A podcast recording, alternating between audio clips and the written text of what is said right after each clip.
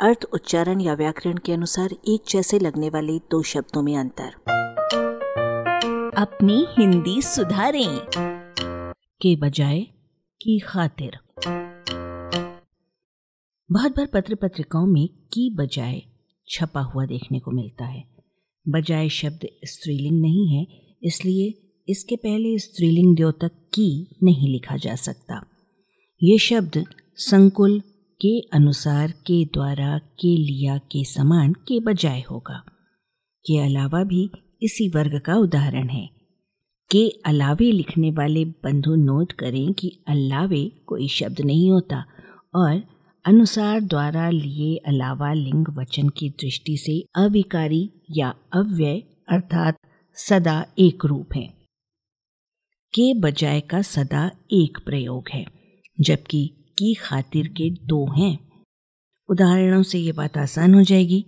राम के बजाय श्याम को बुलाओ और राम की खातिर श्याम को बुलाओ एक जैसे हैं। इनमें बजाय और खातिर का एक सा काम है, अव्यय का। इसके विपरीत पाणिनि पुत्र की पिटाई करनी होगी के समतुल्य। पाणिनि पुत्र की खातिर करनी होगी में की खातिर। ऊपर के उदाहरण की खातिर के समान एक संतुलित इकाई नहीं है। राम की खातिर, यानी कि अवभगत करना में, की और खातिर के बीच खूब या लड्डुओं से आ सकता है। जैसे राम की खूब खातिर करना। राम की लड्डुओं से खातिर करना इन वाक्यांशों में। जबकि राम के बजाय श्याम को बुलाओ के समतुल्य राम की खातिर श्याम को बुलाओ में की और खातिर के बीच कुछ नहीं आ सकता। यानी राम की खूब खातिर शाम को बुलाओ, या राम की लड्डुओं से खातिर शाम को बुलाओ, ऐसा कभी नहीं होगा। ये तो हिंदी के लिए घिनौने वाक्य हो जाएँगे। यहाँ खातिर का काम शुद्ध संज्ञा का है, अव्यय का नहीं। की खातिर के अव्ययवत और संज्ञावत प्रयोगों का भेद एक बार और सुनिए। भौजाई की खातिर ये काम कर देना, बनाम, भौजाई की खातिर में कमी ना करना।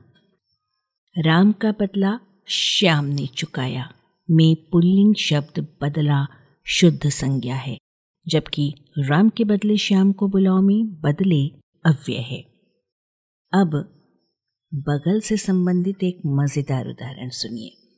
राम की बगल में और राम के बगल में क्या अंतर है? राम की बगल बगल संज्ञा शब्द है, संयुक्त इकाई नहीं है। की बगल अव्यय संयुक्त इकाई है।